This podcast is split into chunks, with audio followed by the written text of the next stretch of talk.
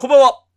こんばんは。こんばんは。はい。えーと、先週のバージョン6.3インダイレクトの回でご予告した通り、えー今日は、えーと、6.2のストーリーネタバレ、えーストーリー語りたいとしてお送りいたします。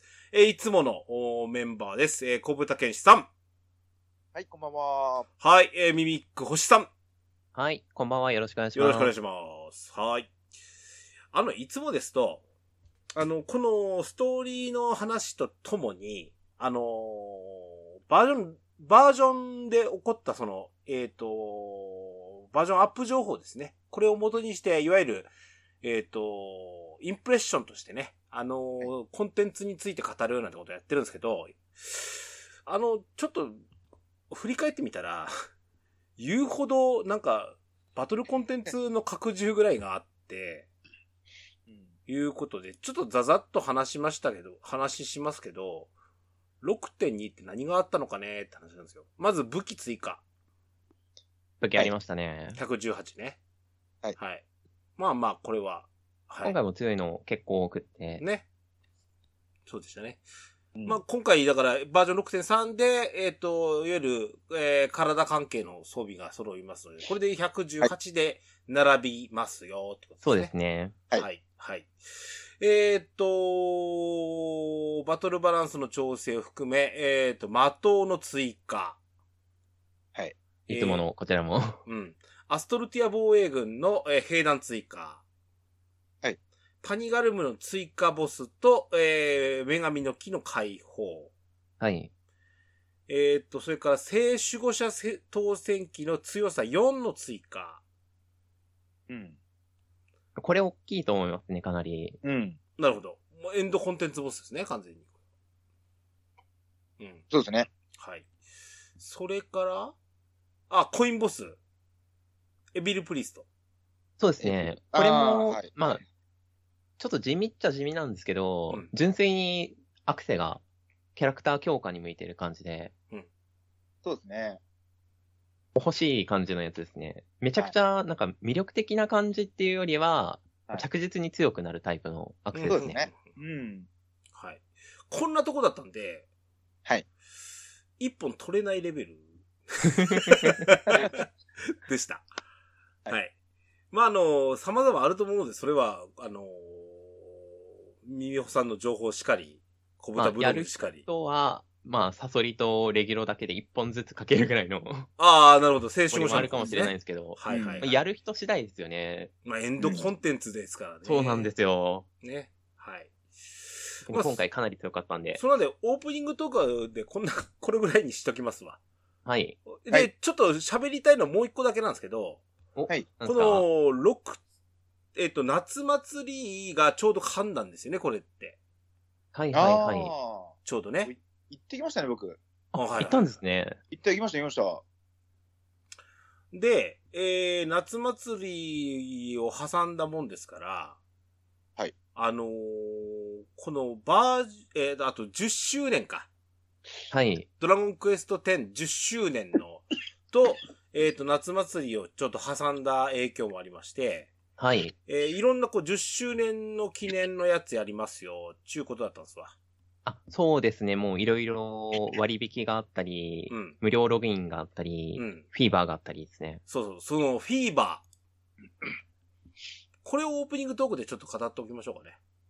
はい。はい。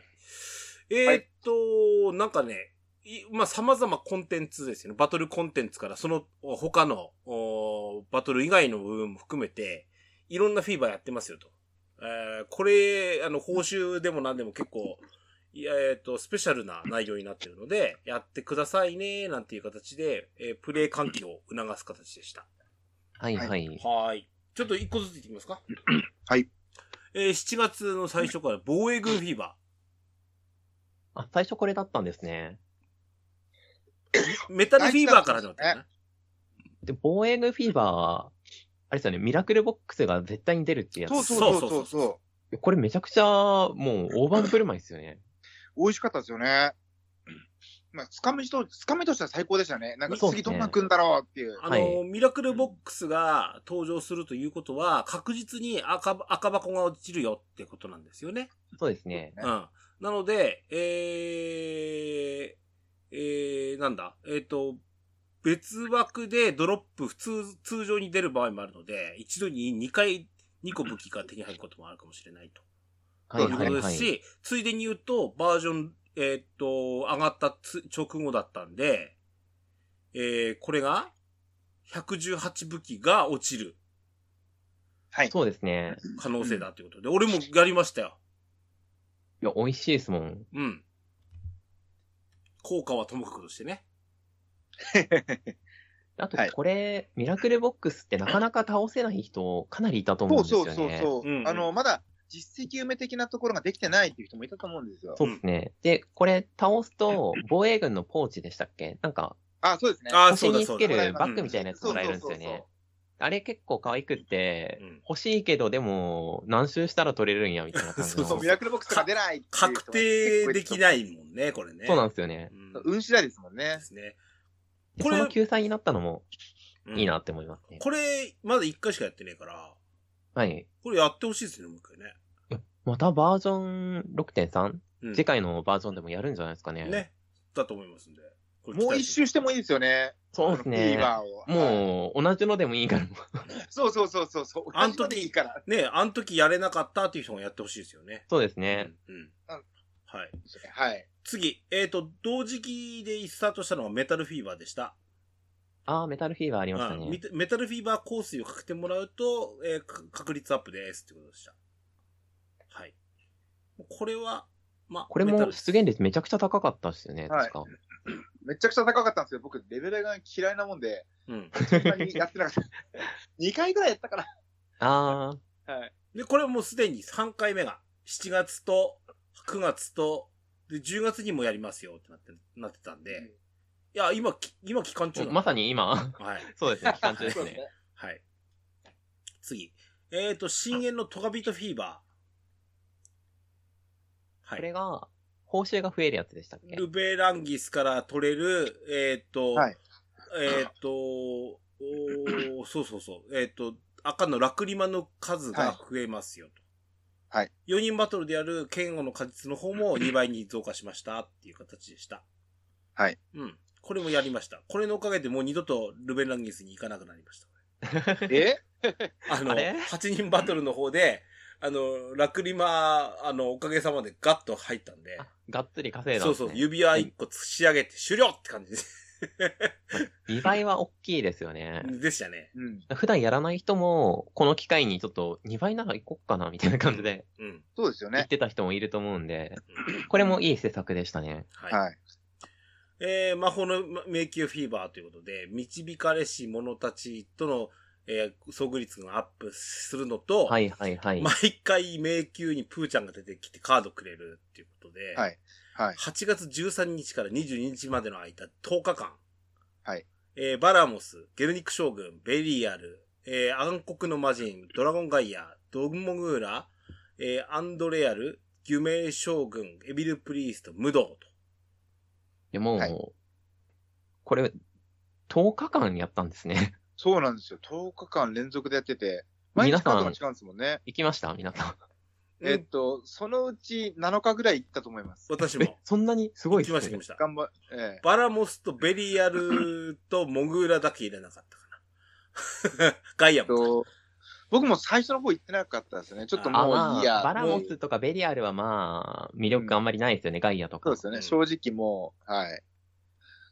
なので、キンキンのその、あ、ギュメイもいらなかったかな。ああ、そうね。うん。エビル・プリースト、ムドウ、アンドレアルあたりはもらっといた方がいいかな、つって。僕の場合なんかのちょっと、あの、思ってもいいかなぐらいの感じでもらあっときました。同じ。ですね、僕も。うん。ね。あの、新規さんに優しくしてこないと。そうなんですよ。はいで特にアンドレアルとか、すごい欲しいじゃないですか。そうですね復帰したフレとかいたんで、そうそう、アンドレアって完成したらもういらないじゃないですか。そうですね。あの、マケンレオパルドとかは、なんか、なんか欲しいなとか思いますけど、そう。だから、ね、いい機会だなと思ってもらって思って終わったって感じですね。なるほどね。うん。これもどっか来るでしょ、まだ来るんじゃないですか？うん。はい。はい。えー、次、転生フィーバー。はい、転生フィーバー。ここれね、れも、これや、やばいですよ、結構。いや、いいや、あの、やりたいことはわかるんですけど、あの、あ、最初の結構、なんだろう、あのー、1回目のやつ？はい。あ、これを出すんすか？って感じだったんですよ、ちょっと正直。あうんと、多分、二つ、やりたいって思う人が二つあって、うん。はい報酬目当てか図鑑図鑑の目当てか。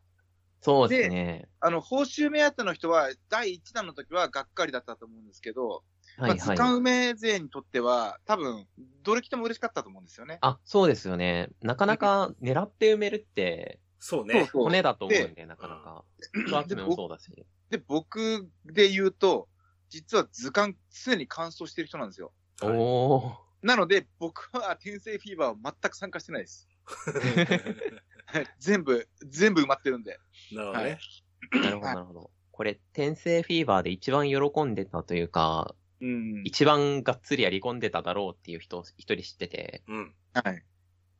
もう、千匹討伐はいはい。を、なりわいにしてる方がいて、なるほど。な転生も対象にして千匹にして、転生もしたいってこあと気象獣とかも対象にしてて、で、気象獣の時は、あの、細胞で呼び出して、千匹倒してたんですよ。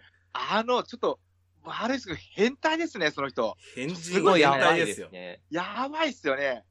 で、そのなるほどあの方が、はい。。バージョン1の時、ケセランパサラン100討伐とかやってフレンドがいたんですけど、それもやばいですね匹敵す。るぐらいやべえなって思いましたね。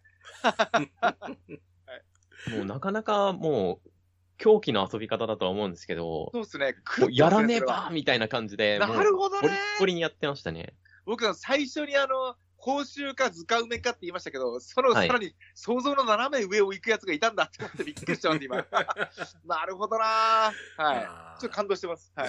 はい。えー、次が、インフェルノフィーバー。フェスタインフェルノ開催ですよ。はい、インフェルノ。はい。いや、これも、なんか普段やらない人が来てましたね。これ、まさに俺ややりましたよ。はいはいはいはい。うん。で、あの、まあ、それぞれの像がもらえるっていうのもあったし、はい。あの、飾らないまでももらっとこうかなっていうのがあって。いや象っていうだけでもう、もうこれは取らなきゃみたいな、行かなきゃみたいな感じで、そううん。義務感に駆られて、毎日通ってましたね。あので、僕毎日でかさのね、でかさのあるものばっかりだったし。僕は、あの、8人コンテンツって、あのーコミュニケーションツールだと思ってるんですよ。はい邪神もそうですねなんで、毎日毎日チームで行きましょうって募集をかけてはいはいはい。出ました。チームで行ってましたね。で、やっぱり普段エンドコンテンツやらない人が来るんですよ、そういう時って。そうですね。なので、うん、すごいいいきっかけになったなっていうのがありますね。あとは個人的に、その職業で来るなよって、ツイッターなどで言われてた職業であえて言ったりしてました。例えば、なんか、まあまあ、バラシュナのバトとか、あバラシュナのバトとかめっちゃ楽しかったですよ。バラシュナはね、ー、あれめちゃくちゃ守備高いですもんね。しんどかった俺も。最終日だったんですけど、あ、これ俺取れねえかもなと思った、はい。制限時間じゃないですか。ありますね。残り何秒で倒しましたよ。おー、熱いですね。あ やった、もう二度と行かないみたいな感じで。僕、バトで周回してました。やばいですね、もう。バト小豚ってやつ、バトで来るんだけどって。あいつ旅芸人じゃなかったのかよ、つっていや、もう、ば、ば、えバラ、バラシナって申し訳ないけど、旅芸人だと、もう何、かかしかなっていうから何もすることないんですよ。旅もちょっと厳しいですね。あの、一回旅に行ったんですけど、なんか、ザオとヒャドしかできなかったです。ハド。ヒャド。ヒでも、ヒャドですよね、やることャドです。。ヒャドしかないです。近づいてろくにそう できることがないというか。そうそうそう。あと以上に火力出ないし、で回復もちょっと幅が狭いし。何にもできない。なるほどね。はい。はい。えー、バトルロードフィーバー。これやってないな。これこれは、毎日言ってました、俺。報酬の消化も美味しいし、うん。参加券ももらえるしっていう、はいそうなかなか美味しいイベントではあったんですけど、なかなか、まあ、普段の報酬に毛が生えたというか、うん。バそんなバッチになんかの獲得率2倍？そうですねね美味しかったんですよ、すごい。うんあの、僕は個人的になんですけど、まあ、バトル、あの、バトルロードって好きなんですよ。はいはいはい好き。なコンテンツなんですけど、でも、毎日やれるかって言ったらやらないんですよね。うんああ、なるほど。きっかけがないと。うんあの、例えばほら、あの、8人同盟とかもあるじゃないですか、イベントで。はいはいはい。そういうきっかけがないと、バトルロードってやらないんですけど、一回やり出すと、もうなんか、10回も20回もやっちゃうんですよ。あの、参加権なくなるまででしょ？ついついうん、そうこのモンスターちょっと調整変えて、装備変えてやってみよう、バそうッチ変えてやってみようとかいろいろやってると、あ、参加権なくなったわ、って言って。あちょっとレグいるじゃん。ちょっとレグ行ってみようかなとか。バトロのレが熱いですね。これそう6.3で、モンスター強化来ますよね。あ、そうですね。転生増えるんでしたよもう一回、ね。もう一回入るかなこれ。きっあ、で、次、会った時にちょっと注意なんですけど、これ、毎回受付に毎日話さないと、追加分の、フィーバー分の参加券もらえないんで、そうなんですよね。とあ、なるほどね。はい。そこは気をつけた方がいいですね。もう気にする人は、はい。まとめて受け取れないんで。そうなんですよね。パニガルムフィーバー。あ、パニガルム？えー、これもなんか、ちょっと癖のある感じのフィーバーでしたね。フィー、これ一番フィーバーという意味ではちょっとしょぼかったかなって気はしますけどね。そうですねい。わゆるイイエローログ？はい。うん、イエローログ、グリーンログ、パープルログっていうのが普通ですと、あの、太枠にならない限りは、原生のお製氷が、あーつかないんですよね。はいはいはい。うんなんですけど、えっ、と、すべてつきますよっていうことなんで、すべてのマスでパワーアップできるっていうのは確かに美味しいんですけど、一個前のバトルロードフィーバーが、あのー報酬が1.5倍とか、うんそうそうそうそうそう。あのあとあの、報酬直結してなかったんですよね確かそうなんですよ。た、例えばね、あのーうん、パ、パ、あのーなんだ、えっ、となんだ、あの、ガーデニング。あ、あれに費やせるアイテムが倍もらえるって言ったら結構うまかった、そうなんですよ。ね。うん。まあちょっとあのー新しめのコンテンツなんで、一応バージョン6の、うん。ちょっと、もうちょっとのんびりやってくださいみたいな。そうそう。ここでちょっと気合い入れちゃうとまずいですからね。確かにね。はい。えーバンマフィーバー。バンマ。まあ、行きましたね。僕はバンマー、割と嫌いじゃないんで。これも普通に美味しいやつですよね。うん、美味しかったですね。あ、これは俺もやりましたし、これのおかげで、とりあえず、あの、上から3つ完成したんで、あ、いいですね。う、うんんおかげさまで、あの、通常紋章もなったし、あの、大紋章も3つは、あの、フルに出来上がったんで、おー、おめでとうございます。グレムリーはいらんし、まあ、アーモングレモリーはまあ、はい、ぐあ、らあもういな感じで。パラやるならぐらいですね。うん。なので、まあまあ、うまく運用させてもらったかなって感じですね。うんおー、いいですね。はい。い。で、えーっと、天国フィーバー。天国フィーバーが、えっ、と、例のちょっと、バグがあったやつでしたっけ あの、天国フィーバーは天国フィーバーでしっかり終わったんだけど、今もなおバグのために天国フィそっか新天国フィーバーみたいなのが起こってるっていうね。天国フィーバー延長戦が始まっちゃったって話なんですね。そうそうそう、延長戦ですよね。で、これが仕様ですって。で、これあれですよね、図鑑登録されるんですよね、確か。そうそうそう。ああ、そうだそうだ。あの、特別なコンビネーションできるんですよね。最初の、あのーボス以外は、新しく図鑑に登録されるはずです。はいはいはいはい。はい。なので、図鑑税は毎日通わなければならなかったっていう。うんあと、天国もボスが今すげえ増えちゃって、うん。一周にどのぐらいかかるのっていう。いや、長いですよね、ボスかなり増えたんで。そうそう。だから、あのー最初のその、ネルゲルとかのボス一回逃しちゃった人とか、どのぐらい待ったら次来るんだろうっていうのはあれはありますよね。もう、いつ来るんみたいな。うん、そう。そうもうかわいそうだなとは思うんですけど。ちょうどこの間の、えーっと、DQ10TV の、あの、はいはいはい。インターバルのイベイベントコーナーのゲストさんに、天国フィーバーやってみましょうっていうのでやってましたけど、おー。うん。残り0、ん？残り1秒かなんかでクリアだったんね。それ自分も見ました。本当にギリギリで倒してて、あすごかった。0. 点何秒ですよね。多分 1, そうなんですね秒を完全そうそうそう。に切ってて、うん。あ。すごい。0.2秒とか0.3秒熱いそういうぐらいの。うん。あのでした。僕、天国は、あの、さっきあのーの、インフェルノはチームでい毎日行ってたって言いましたけど、はい。あの、旅ルームで毎日行ってました、天国は。旅ルーム。旅8で毎日倒してました。あ、でも、天国ぐらいの難易度だったら割といけるところありますよね。バラシュナとかじゃないんでそう。なんですよ。お題をクリアせようだもんね。ね、一応毎日旅8でクリアはしましたね、全部。おー。はい。はいみんなあの、面白いのが、あの、みんな闇攻撃で何ダメージとかってやると、みんな普通にあの、アポカリプスのコンをしちゃって、なんか普通に持ってる。マジですか？旅ルールのやつら、お前ら普通に持ってるけど、これ異常だ、異常な光景だからな、つって。アポカリプスってさ、相当前っしょ ?90 いくつとかですよね。旅芸人で闇の攻撃するってもうそれしかないんですもあそうですよね。そっか。う。はい。出た当初は強かったですよね。闇と光のそうです、そうです。ダブル属性。そうそう。そんな面白いうん現象にも出くわして、はいや。旅芸人の愛が伝わってきますね。そういうエピソード。はい。はい。はい。えー、今現在進行中で、えー、オーケー真相の迷宮フィーバーということで。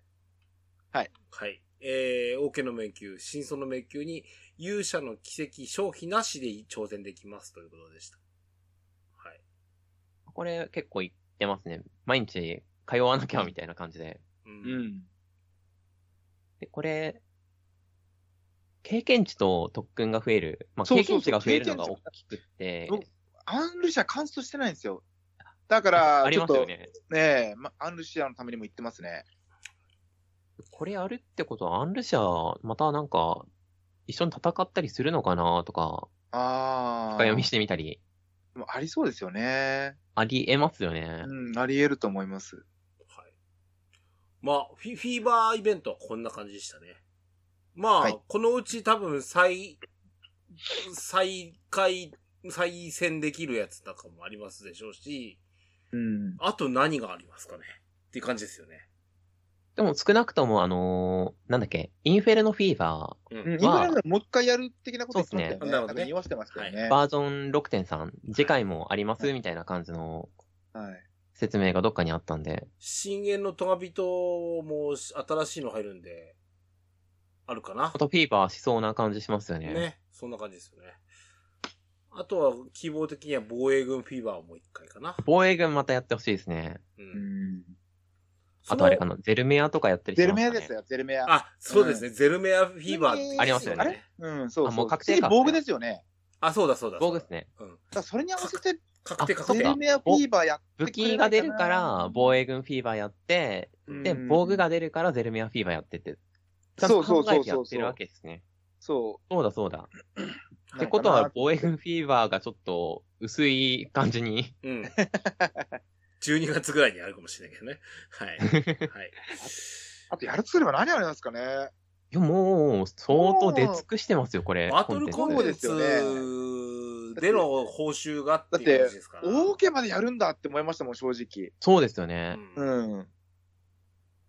ですで、ね。カジノはカジノで、なんかイベントやってたから、フィーバー対象外なのかなっていう。そうなんですよね。あと、トリニティもそうでしたっけ？トリニティはイベントですもんね。ですね。あんまり、インゲーム内のインゲーム？は、はいはいはいフィーバーしようがないですかね。そうですよね。例えば、バト、バトエンとかさ。バトエンフィーバーとか来たらどうなるんだろう。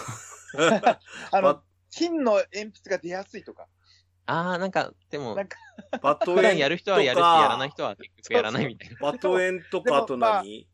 あ、でもでも、バトエンポイントでもらえる、なんかこう、限定の家具とかあってもいいかああ、もしれないそうか、そうか。あーなるほどそうですねね。うん。バトエン。なんかいい感じのフィーバーあったらいいんですけどあとね、試練の門とかフィーバーって欲しくないですか？試練。あああ、あ、いいっすね。いいですね。あなの、るほどな10周年福引きうんで、ある意味フィーバーしてますけど、そうですね。あれ一番美味しいですよね、効率的に。はい。試練の、偽の試練の人が引っ越してきますしね。そうですはい。ね。はい。他に10周年関係として、あとは、はい。えー10周年のトルデコがいらっしゃってました。あ、ありましたね。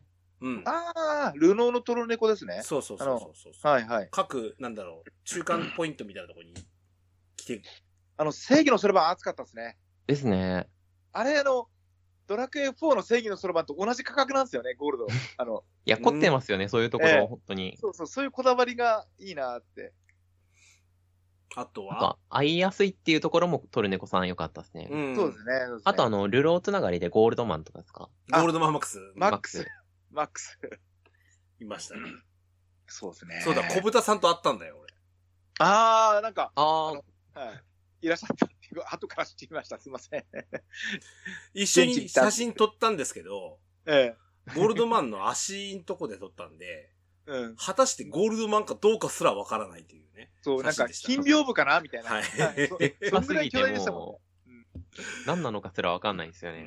あの、ゴールドマンマックスのセリフで、あのー以前俺、僕、俺が来た時とはなんかち違うみたいなこと言ってましたよね。あそうなんや。そんなこと言うんですね。そうそう、以前、なんか、うん、話したら、なんか、以前来た時とはなんか違うみたいなこと言ってて、以前ってやっぱ、いたんだ。本当にいたんだっていう。本当に匂わせる感じ。都市伝説じゃなかったっていう。はい。そんな、えー10周年フィーバーのおお話でしたよ。なの,、はいなので、まあ、当然6.3も期間ずっと続きますし、そうですね、はいゼルミアフィーバーから始まって、あのまだ何に出るかわかんないですけど、実際ちょっとやっぱりあの、今プレイしてる皆さんに、やっぱり毎日でも毎週でも、あの、せめてやってる間に1回ぐらいは、みたいなやってくれるように、うんあの、インを促すようなフィーバーイベントになってるので、うんうんうん。うん。あーまあ、そんなんで、えー、まあ、10周年期間中はたっぷり楽しんでいかなきゃなんないんじゃないですか？そうですね。はい。そうですね。ははい。というわけで、えー、オープニングトークで語りました。はいあ。、まだオープニングトークだったんですそうなんです。あ長え。結構ボリュームありましたね。ははい。それでは参りましょう。オープニング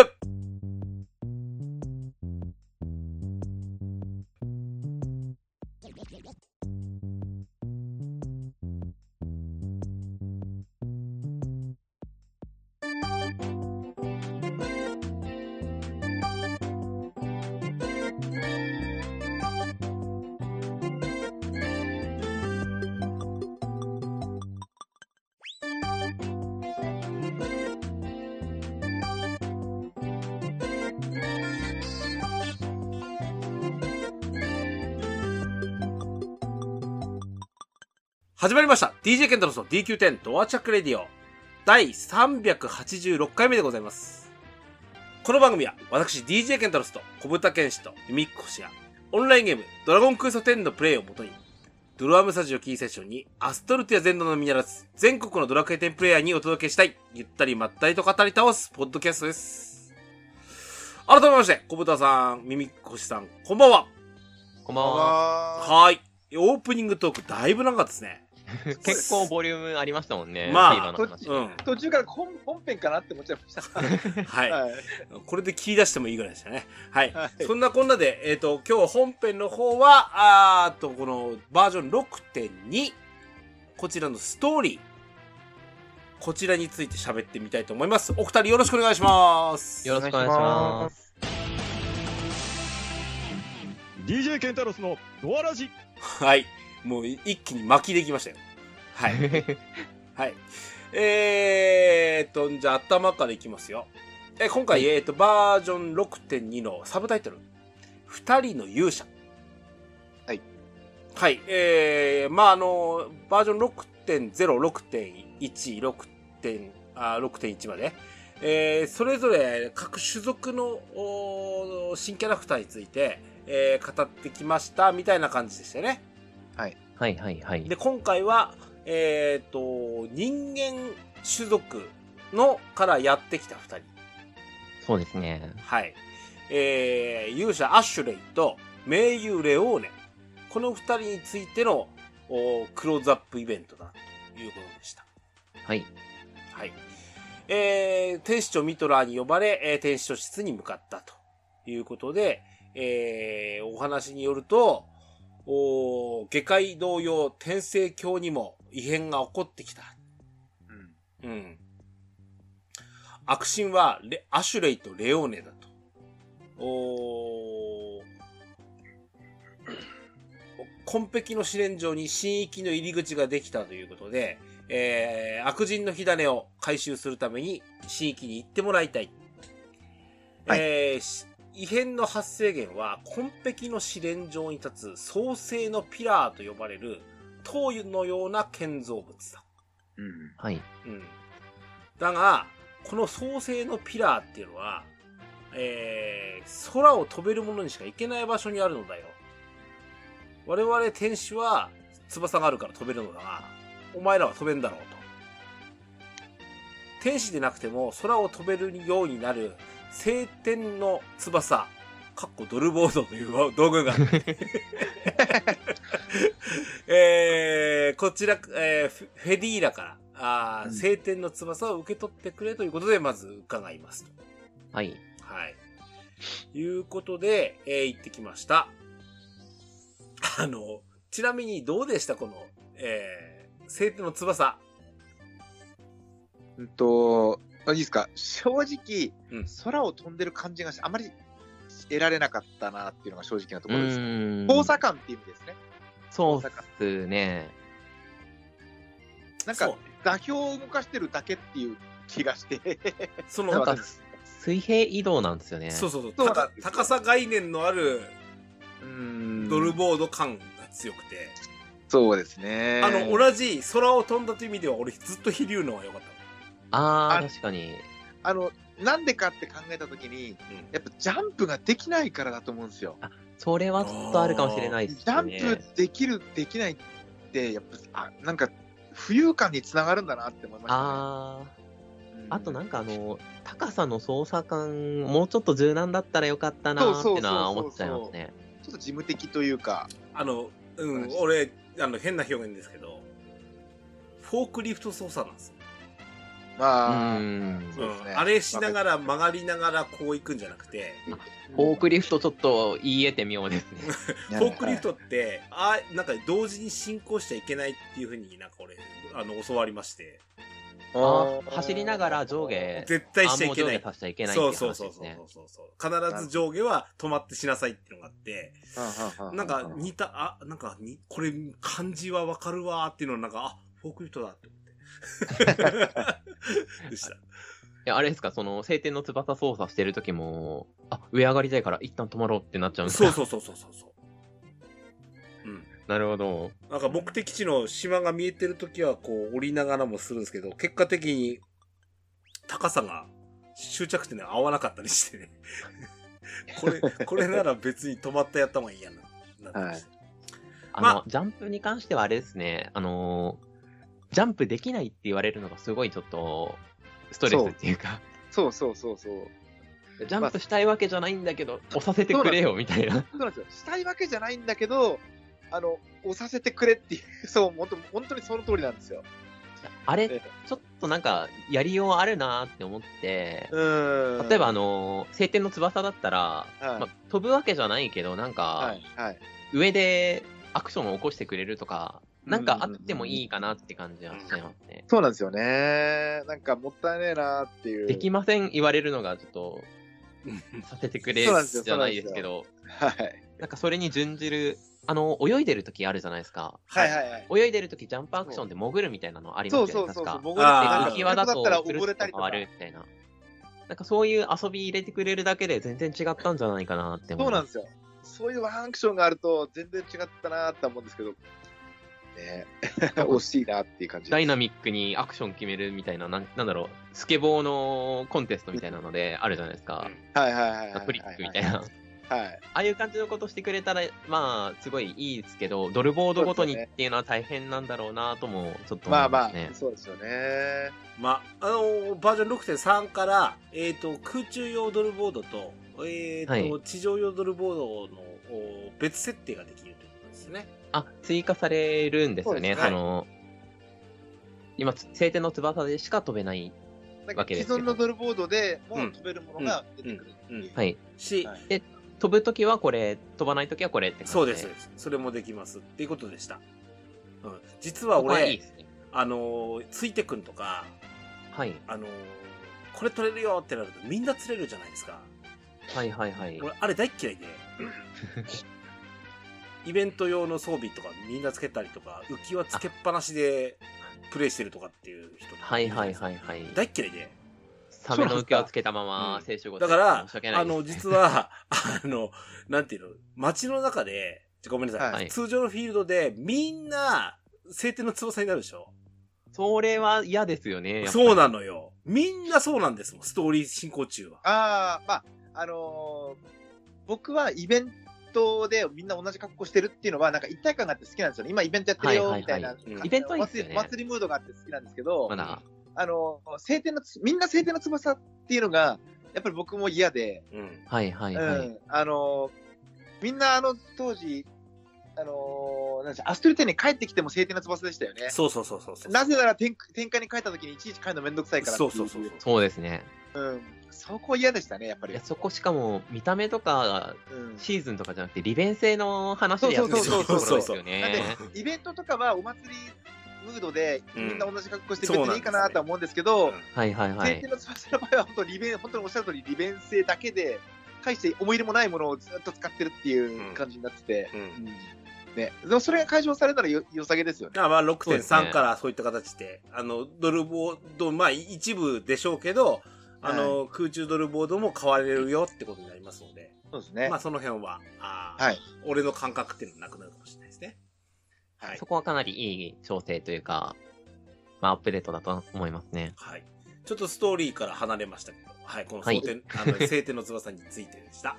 掘り下げたい話でしたね。はい。はいえー主人公は、あ花園に向かい、えー、晴天の翼、あ空を飛べる能力を獲得した。えー、ユーライザと共にピラーに向かうとアシュレイがいた。ようこそ我が刺激に、お前たちが来るのを待ちわびたぞ。今見えている俺は幻影だ。あーこの、これ、こんなおもてなしをするのは生前の俺を知ってほしいからだ。これから先起こることをよく見て、おお前にはレオーネと俺の同志になってもらいたい。てなわけで、初代勇者の昔話の始まり始まり。遠い昔、レンダーシアのあるところに、ゼドラとレビュールっていう部族があったとさ。俺とレオーネはゼドラ族の族長の子として生まれた。子供時代は唐突に終わっちまった。ミコ・クラメは、俺とレオーネのどちらかを養子に出せと言った。部族の均衡を図るためにどちらかをレビュール族の養子にしなければ。えー双方が勇者を抱くようになれば、いさかいの種のレビューレビュール族とゼゾラ族の間に和解の光が差すと。おこのばミコのばあさんのせいで、えー幼かった俺とレオーネは離れ離れにされちされちまった。えー、ミコってのは魔王が襲ってくるとか勇者が生まれるとか、そういった予言をみんなに伝えるのが役目だ。あレオと俺を引き離すのは予言であるとか言われりゃ逆らえる奴なんか一人もいなかった。離れ離れになった俺とレオは、あ師匠ガーニハンの訓練を受ける時だけ一緒に集まることができた。師匠と、えー成長して師匠を打ち負かす実力が得た時、ミミコ見習見習いダフィアが訓練に加加わった。ミコ見習いのダフィアは、俺らと同じ年で、えー幼少の頃から、幼少の頃からソーラリア教国のグランゼニス級で霊力を高めるための研鑽を積んでいた。ミコ・クラメが死に、ダフィアが次のミコに指名された。そんな中、大魔王ゴダがドラクロン山地に降臨し、俺とレオ、ガーニハン、ダフィアの4人で討伐に向かった。ゴダを倒すことはできたが、師匠は闇の根源に引きずり込まれ、レオーネはゴダの呪いで石にされちまった。えー、根源に引きずり込まれそうになったダフィアを守った時に、えー、呪いを受けたんだと。そこで、えー、突然襲いかかってきたアシュレイを、おが、あ襲いかかってきたと。えー、主人公たちはこれを返り討ちにした。レクタリスで、アシュ、えー、真剣レクタリスですね。で、アシュレイを貫くが、レクタリスに、の刀身にひびが入ってしまう。その隙をついてアシュレイはどこかに消えてしまった。はい。ここまでちょっと喋っていいですか、はい。はい。アシュレイとレオーネは、あー、まあ、えっ、と、この、何ですか、えーレンダーシアになる、えー部族、二つの部族があって、このゼドラ族というのね、に生まれた。え今、は地名になってますよね。うん。そうですね。ゼゼドラ道とか、うん。はいレビュール街道とかですね。うんそしてグランゼドーラのゼドラですもんね。そうですね。うん。で、レビュール街道のレビュールね。あそこにはかつて、つまり、その、部族があったんですね。うん。うん。あの、えっと、つまり、グランゼドーラからそんなに遠くないとこですもんね、ここってね。うん。どそうですね。はい。うんそんなところに、こういう、かつて部族があったんだよっていうところの名残が今のマップに残ってるよってことでした。はい。で、ガーニハンという師匠のもとで、えー訓練を受けていた。いいキャラでしたね、ガーニハン。うん。いいキャラしてますね。はい。な、名前のインパクトとね。これなんだっけ、あの、ムービーの中で、ななんか子供の二人がうん。訓練してるところからちょっと一気にシュッて成長するところ、おーあーってなんかなりましたね。はいはいはいずーっと剣の修行し続けて、うん。で、まあ、師匠に勝てるぐらいまで。成長したみたいなう。んうんうんうん。そうですね。で、えっ、と、ばあさんの、この巫女のクラメっていうのが死んで、はい。はいえーまあ、この、要はクラメのおかげで、そのよ予言という形で、ゼドラ族とレビュール族に、えーレオーネとアシュレイはわかあの離れ離れになっちゃう。うん。うん。それぞれの部族の勇者としてって形だったのかな、これは。そうですね。はいはい。で、えーそんな時に、その、えっ、と、一緒に修行を積む仲間として、このみ、えっ、と、あ新たなみ、巫女見習いのダフィア。うん。で、この、可愛い子ですね。うん。うん。えークラメが死んだことにより、えー次世代の、えー、巫女にはこのダフィアが、あなることになったということでした。はい。はい。この時代の巫女の権力強すぎません？ます。言いなりですもんね。なんかもう昔の卑弥呼とかそういうレベルの、呼ですよね。はい。はいはい。と時代を感じますよね。そういう、はいそんぐらい昔だったみたいな感じの。そうなんですよね。はい。えーはい続きますよ。えー、天使長にの元に向かい、えーアシュレイ、アシュレイの、えー、呪怨の切り離しを失敗してしまったと、お報告をしたと。うん。お真剣が効かずひびが入ってしまったと。えーアシュレイの並ならぬ胆力があ真剣の力を跳ね返したのかもしれんな。あヤクツと戦う時にはきっちり心を折って小全般にしてやれ。えーひびが入り箱ぼれもひどいがまだいけるだろう。えー、ここそんなの簡単に言うの？これやばくないですか？あ こいつ正気かって思ったんですの、なんか、あ かんやろってそういうことガラッと言いますよね。いや、なんか、これ、え天使長、実は悪いやつで、主人公を爆死させようとしてるんじゃないかな。まあ、間違いない。近いうち修復せねばならんが、倒すまではこれで乗り切っておくれと。それよりなこれちょっとはい、天使長に対する信頼度めちゃくちゃ落ちましたね、このやりとりで。はい。はい。えー、問題、それより問題は、あ紺碧の試練場だな。えーアシュレイ、アシュレイは、えー、創世のピラーの奥でエネルギーを吸い取ってるようだ。下手すると、浮力を失い、試練場自体が墜落しかねん。前にも話したが、創世のピラーは、試練場を維持するためのエネルギーを生み出している。えーエネルギーが奪われているとなると、おー核なる上は、フォーリオンの余剰エネルギーをすべて試練場に回して、キューバをしのぐしかあるまいな。えー、トコシエの神殿は、あこの程度でトコシエの神殿の結果が消えることはないだろうが、トコシエの神殿は、えーかえー神世の遺構の次に古い建物だ。天聖教の遺産遺産であると。大事にしなければ先祖様に行われる。えー先代天使長ゲゼルマイン様に余剰エネルギーを試練場に供給したい旨を伝えてくれということでお使いに来ました。またすげえ名前ですよね。ゲゼルマイン。ゲゼルマインちょっと名前強いっすよね、インパクト。名前の、名前のインパクトが強すぎて。はい。はい。えー、主人公とユーライザはゲゼルマインのもとに向かい、えーはい。いちいち笑わないでください。いやすいません。ゲゼルマインってなんか笑っちゃうんです。はい。えーっと、えーエネルギー供給に急に関するえ情報機器、えー余剰エネルギーをお試練場に供給することにが成功したと。ミトラに報告する。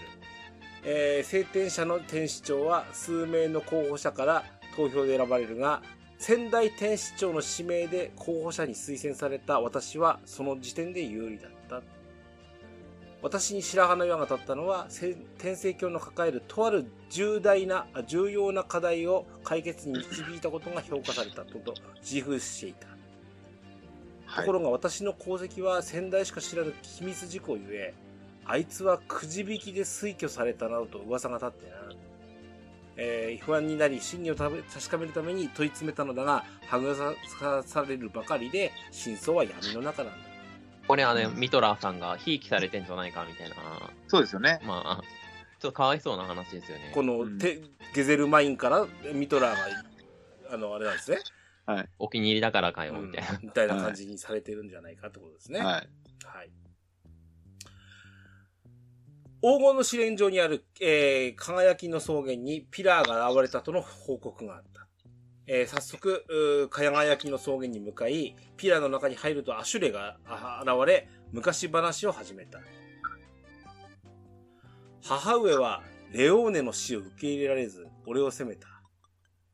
レビュールとゼドラは一つになり、ゼドラ王国として俺が治めることに。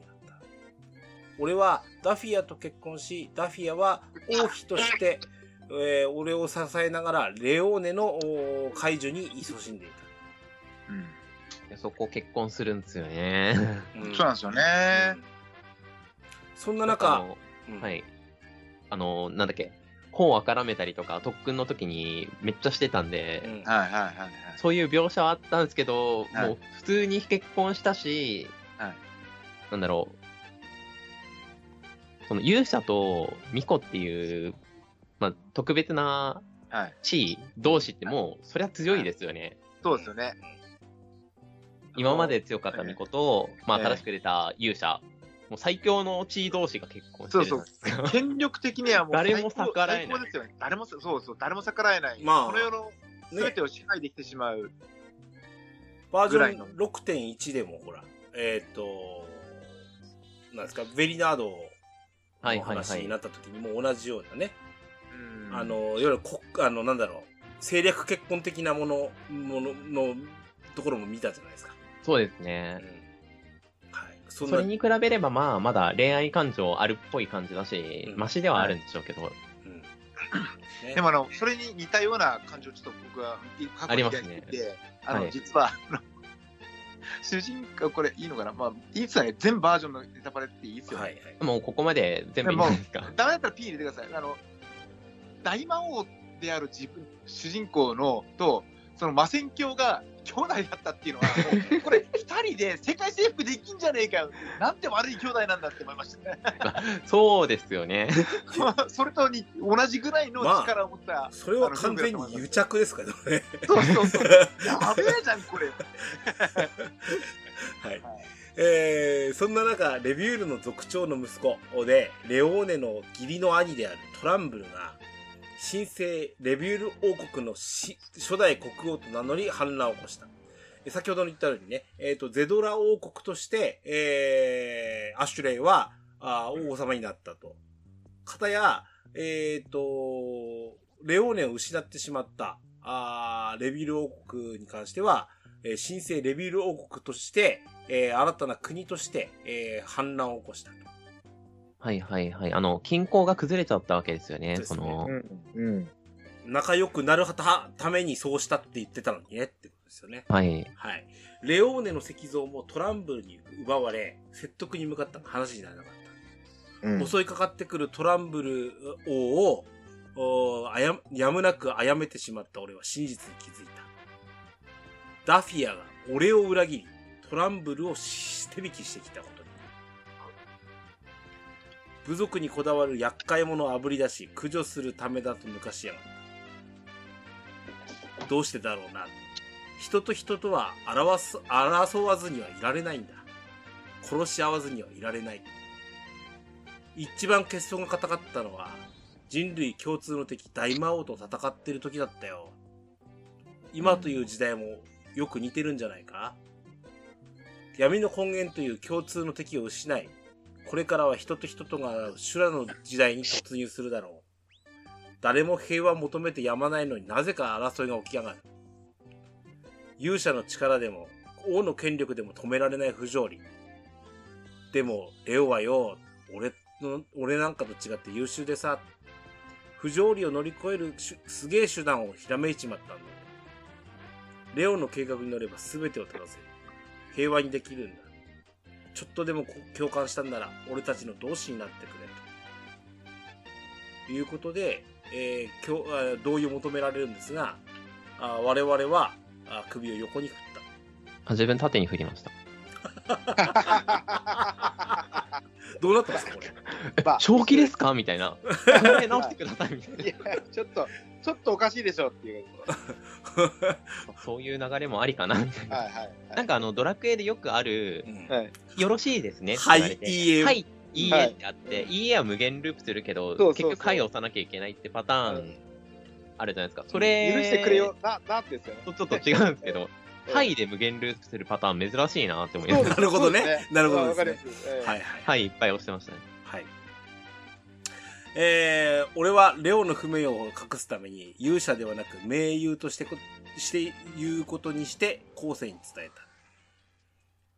お、俺がレオを盟友にしなければ、お前もこの時代で勇者と呼ばれていた。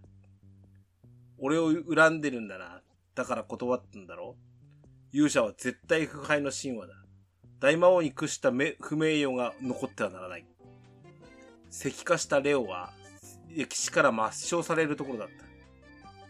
レオの名前を消さないために、せめて名前だけでも後世に残すため、盟友にするしかなかったんだよ。はい、ここ、この盟友が生まれた、そう、生ま原因生まれた理由ですよね。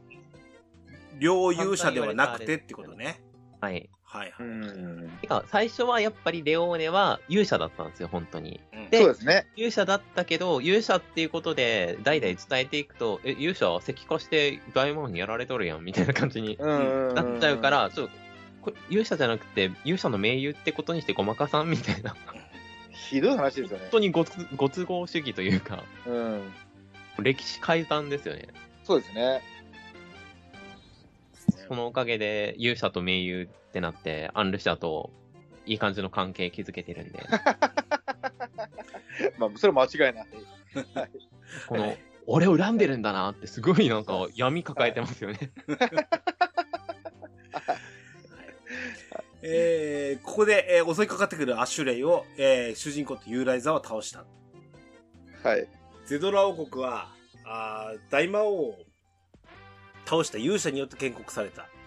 呪いで石にされたレオの存在は勇者の敗北とも取られかねない。勇者と認めるべきではないと。そんなヘリクツみたいな主主張をゼドラ族の強硬派が掲げたせいで、またレビュール族と険悪になりかけた。でもこの件はレビュール族が譲ってくれて、レオには勇者の盟友とした新たな地位が預けら、与えられた。言葉は悪いが格下げだな。まあ、俺としちゃ肩書きはともかく名前でもいいから、レオーネの存在を残してやりたかったんだから。うん。それどこ兄ろか、ね。うん。それどころかうん。それどころか、ゼドラ王国や俺の名前さえまともに伝わってねえでやんの。達せよな。でも、王として無能な俺だったが、盟友ってものを後世に残したのは正しい判断だったと今なら言える。お前という盟友がいてくれたからこそ、俺の暴挙は止められたんだしよ。レオンも助けてやってくれ。俺はレオの指示に従ってただけなんだ。何でも、アストルティアの盾とかというものをレオは手に入れようとしていた。その盾があれば世界を変えられる。戦争略奪、えー権力闘争、ありとあらゆる争いを撲滅できるってレオは言ってたよ。えー、争いのない平和な世の中ってやつがたまらなく魅力的に思えて気づいたらレオの手を取っていたのさ。今思うと夢でも見ていたような気分だよ。アストルティアの盾ってやつが何なのかも分かっていなかったのに。うん。でもすごいありがたい50万円ぐらいで売ってる壺みたいな感じの。霊感商法みたいな感じですよね。今流行りの霊感商法ですよ。このアストルティアの盾というのがあれば、ね、あのーロシアとウクライナ戦争みたいなものもないってことでしょ？はい。はい。えー主人公はレクタリスでアッシュレイを貫いた。アッシュレイの10 10円は消え去り、悪人の火種の回収に成功した。えーその衝撃で、真剣レクタリスは砕けてしまう。ほら、言わんこっちゃない、ほら。えーアッシュレイの魂は天に帰っていった。ミトラに報告する。えーつい、つい先ほどアッシュレイの魂が先天者に戻ったと報告を受け取った。うんえー、政権が壊れるのは予期していたことだ。なんやこいつ。おいおいおい。えーおいおいおいです、また。はい一部でも残っていれば修理するのはそう難しくもない。はい。それよりも、それ、またそれよりもですよ。えー、神道のエネルギーを二つの試練場に回せば今度こそ特殊への神殿を守る結界を維持できなくなる。あそこには、アストルティアの盾という秘宝が収められていてなって、お前それは先に言えよな。はい説明不足がちょっと過ぎますよね。はいはい。ほ、あの、エヴァンゲリオン9の時に、はい。ほうれん草が足りないと思ってたんですけど、俺 このメガネのお姉さんもそうですよね、これね。そうですね、ちょっと。え、ミサトさんってことですか、そのメガネは。まあ似たようなもんですよ。はい。えー、あそこ、えっ、と、レオーネの狙いはアストルティアの盾だった。エネルギーを奪っていたのも結界を溶かせるためだったのかな。しかし、あの盾のことを、ヘルベルから聞いたのか。まさか、自悪と。神殿の守りは私が出向いて固める。しばらくの間、えー聖天者をカンティスに預けることにした。レオーネが動き出す前に壊れた神剣を修復してくれ。カン方法はカンティスが知っているって言って、いいや、えーこミトラーは神殿に向かったと。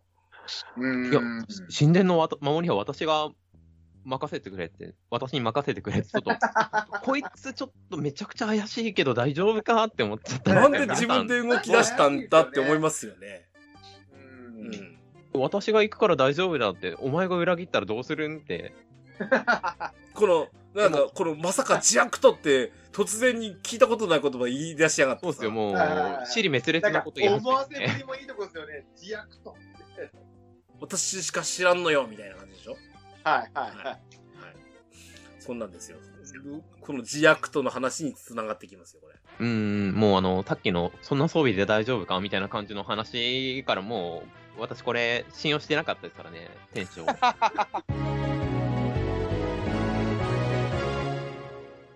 えー、今回の、えー、とバージョン6.2、えー、と2なんですけど、い。はい。この勇者のお話のが前編。そうですね。後編がこの、こっから、その、えっ、と、自悪とという、その謎の言葉。はい。ここについての話が始まります、ね。初めて聞いたレベルですよ。そうそ。そううですよね。自悪とはてなはてな。はい。えー、天使長ミトラーは神殿に向かった。えー、ユーライザと主人公はヘルベルが目ぜ目目を覚ましたというので話を聞いた。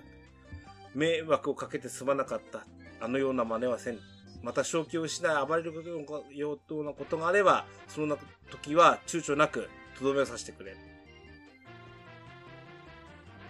ユーライザという名前は、勇敢であれと、聖天教に伝わる勇士から名前をもらったのだが、幼い頃のユーザーレイザーは、それこは、それは夜泣きがひどくてな。この 天聖教に伝わる勇士っていうのは誰のことですかね？あうあ。名前も言ってはいけないあの人ですかね。なんなんですかね？なんか、でも髪の毛なさそうな感じしますよね。そう。なんとなく髪の毛がない気がしますか？そのはい。あ、そうですか。うーん。だから、あの、あれじゃないですか、あの、ユーライザーの髪いじるんじゃないですか。うん、そうか残念って感じになりそうですね。さい最後に追加される髪型はあれなんですね。わかりました。俺、俺にね、俺に引き続き最後最後に、つるっぱげっていう。うん。はいでは、この髪型にしてみますって、カパってやるんですよ。カパって、カパって、残念あの、これ以上は、おそらく、あの、仕組まれたネタバレになるので気をつけてください。はい。はい。はい。でさて、息抜きは、あ、このぐらいにするか。えー私が利用用に使っている部屋がある。込み入った話はそこでしよう。300年前、遺構に住み着く魔物を一掃しようと作戦に参参加したんだ。神代の意向で、えー行動を共にしていた上司が突然襲いかかってきて、私の口に真っ赤な石を押し込んできた。あらがいきれず、やばいっすよね。あらがいきれず石を飲み下してしまった。どういうことってことって思いましたよ。はい。その時の揉み合いで上司に致命傷を与えてしまい殺害してしまった。あれ、よくわからない。かなりでかいですよね。野球ボールぐらいのサイズあるのにそうさ。そうそうそうその時の、えー幸い事件後に目撃者が名乗り出てくれて正当防衛が認められた。あの日からわ、からない。はい。あの日から私自身に変変化が起こった。意図せずして晴天者を裏切るような行動を自然に取るようになっていたのだ。はい。えー主人公を晴天の星巡りに参加させないように裏で悪評を流したりするのもそうだが、ずっと前から企みは動き出していた。はい。まず人知れず、はいはいひえー悪人の火種や真っ赤な石を、えー神代の意向で栽培することから始めた。知りようもない知識が頭の中にあったのだ。あの時飲み下した石のせいかもしれない。後に私は己を支配した真っ赤な石をアルビデに、えー寄生させた。くしくも私が上司が襲いかかってきた時と同じやり方で寄生させたんだ。何者かに支配というか、命令されている感覚などまるでなかった。悪人の火種は全てレオネにたえ渡した。進化の儀が失敗に終わったのの直接原因はレオネにあるはずだ。はい。ルティアナ様に誓って嘘は言っていない。私とて悔しい。知役とから逃れ、逃れ気づいた暗示の地を乱していたな。ここでルティアナの名前を出してくるのもずるい。ずるいっすね。。うんえ、この、食べちゃった石はう、ん。なんか主人公が戦った時にうん。消えたんでしたっけ？出てきたんでしたっけ？あの、み泉みたいなところで。あー、はいはいはいはいはいはい。ああれ？なんかありま覚えしてたよね、そんなこと。あれ覚えてないやな。なんかバージョンの最後の方で。あー、わかった。わかりました、わかりました。そうですね。前回の、前回の、えっと6.1のラスボスがヘレベルだったんですよね。ですよねそうですよね。ね。で、この300年前に食べた石はどうにかなりましたと。うん。うんでも、心の綺麗な、いいフェルヘルベルさんに。いいヘルメそう戻ってるわけジャイアンみたいな言い方しな いで。てかこの300年前って、あ、割と最近やんって思っちゃったんですけど、まあまあ、5000年の旅路ですからね、僕らは。この感覚ちょっと、だいぶ狂ってきてますよね。はいはい毒されてるというか。はい。えー、カンティスに、えー、ヘルベルの同、ヘルベル同行の許可をもらい、で もお前、ここら辺しか動けないって言ってたじゃんね。確かに。ゆるいですね。えー、政権レクタリスの修復を手伝ってもらうことにした。えー、白灰の試練場の、えー核の間に向かい、えー、聖天のレンズを使って修復する。修復には時間がかかるようだ。この、お前たちには知って、お前たちは知っておくべきだろう。この身はすでに罪にまみれている。今また一つ金を破るとしよう。ユーライザー、お前、あ我らの祖先が、とこしえのゆりかごと呼ばれる古い世界より脱出してきたは知ってるよな。その災害の元凶が自悪とと呼ばれる侵略者。故郷を蹂躙した者たちだ。今は神代の遺構と呼ばれるかつての神道に自悪との冷たい跡が残されている。あそこに漂う猛毒の赤い霧は自悪とによるものだ。数万年経ってもそれは消えない。アルビデを支配するのに使った石や悪人の火種は遺構の赤い霧が漂うあの場所にしか育たなかった。つい最近肉体を得たばかりのレオーネが全てを計画したにしては用意が周到すぎる。今は一刻も早く火星に向かうべきだ。レオーネはこれまでの悪人と何かが違う。油断は捨ててかかれ。真剣はか完成次第必ず届ける。私を信じてくれ。ということで、えー、神、神殿に向かうということになりました。はい。はい。ちょっとうん、ヘルベルさん、調子良すぎませんかこれ？結構生き生きしてますよね。そうですね。なんか謹慎中の身みたいな感じだと思ってたんですけど。絶対こっからね、なんか見張りがいてさ、はい絶対の、あの、あの、自由にさせちゃいかんって言ってんのに、必ず、あの、真剣出来上がったら届けるって、私が届けるみたいな言い方してるでし お前そんな自由じゃねえぞって。そうそうそうそう。あとなんか、好みはすでに罪にまみれてるから、また一つ金破るぐらいなんと仕方ないことだみたいな。もう、もう、もうなんか大丈夫っしょみたいな感じで。開き直ってますよね。毒クワバ皿までみたいな感じの。はい。そうですね。えー、ユーライザーと特使の神殿に向かったと。奥に向かうと、レオネの石像に語りかける二代目勇者、アジールの幻影がいた。先代の勇者、アシュレイには、あなたという盟友がいた。でも、僕には、えー、共に戦ってくれる盟友がいない。たった一人でバル、えー大魔王バルザードを倒せなんてできるわけがないよ。巫女の火を血を引くお母様は、あー神の予言を授かったとはしゃいでは、はしゃいでいいるのだけど、何もかも僕に押し付けるなんてあんまりだ。うん。未だに僕は勇者の力に目覚めていたいの。うん。力が欲しい。勇者の力が。僕だって誰にも死んでほしくはない。ゼドラ王国の王子として全ての民を守りたい。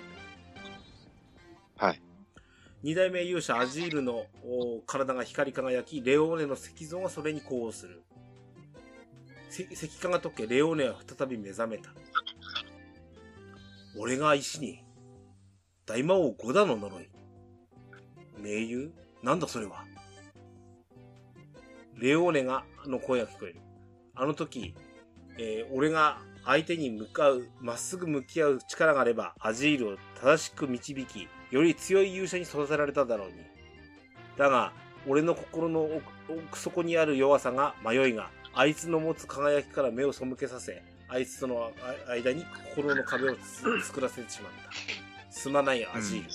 先代の勇者としてお前にもっと伝えられることがあったの。師匠のような不屈の心の持ち主であれば、バルザードの戦いで最後まで諦めず戦い抜けたはず。もうそうだったら、なら、あの瞬間、師匠のように弟子を、アジールを守ってやることができたはずなんだ。兄貴ならもうあの時代の多くの人々と絆を結び、万全の体制で魔王との戦いに挑むことができたはず。俺が兄貴のように人を信じられば、あんな結末には至らなかったものを、バルザードの戦いでアジールが命を落としてしまったんだ。それを知ったアジールの母、ゼドラ王国女王のゼーナビアは怒り狂い、俺を、俺を貼り付けにし、生きたまま火炙りにした。生まれてこなきゃよかった。絶命した俺の前に導きの天使が現れ真実を教えてくれたと。うん。ミコ・クラメは、あ大魔王が討伐された後に起こるゼドラ族とレビュール族のいがみ合いを避けるため、ダフィアに石棺の札を渡していたんだ。大魔王討伐後、魚しやすいものを生かし、そうでないものを石化してしまうようにと。まさかダフィアが、導きの天使は、俺に仮初めの英雄となり、自悪と燃焼体をこの世界に呼び寄せれば、すべての生産できると言った。自悪との洗礼を受け、えー世界を変えるのだと。人類を人文明の進化の解消へ、えー引き上げろと。海底か。海底です。えっ、と、引き上げろということで。もうなんか、話が。ここはもう、救いがないですね。うんそうですね。もう、あの、さっきのエヴァンゲリオンじゃないですけど、最後の敵はやっぱり人間なんですよね。はい。うんまあ、さっき言ってた話通りですよね。その、大魔王がいなくなったら人間同士で争うっていう。そうそこまで予見して、ミコがやってるところがまず黒いんですけど。うんうんうんいや、マジ、ミコひどくないですか？うん。ひどいですね。魚しやすいものを生かし、うんそうでないものを石化してしまえ。ええええ この石化ってあれですよね、ドラクエ5を彷彿とさせる感じの。ああ、そうですね。でもこっちの方がえぐいですけど、ひどいですよね。もう自分の生きてた時代の人たちもみんな死んではい、次の世代になってから復活するっていう、もそうそうそう。う、浦島太郎の最悪バージョンですよ。はい、浦島。えで、これあれですよね、あの、バルザードの話って初めて出てきました、この辺で。バルザその具体的に倒した人とかあんまり語られてなかったんですよね、はい確か。えはいはいはいはいはい。で、二代目勇者の話も、なんかもやもやしてたんで、うんアジールって名前も初めて出てきたんじゃないですかね二。代目勇者ね。ああ、はいそうですねゼドラの。そうですね。初めてできました。まあ、でも、やっぱ、そこの話を掘り下げると、レオーネが出てきちゃうからって話ですかね。それか、なんか歴史的に葬られてたっていうか。うーん。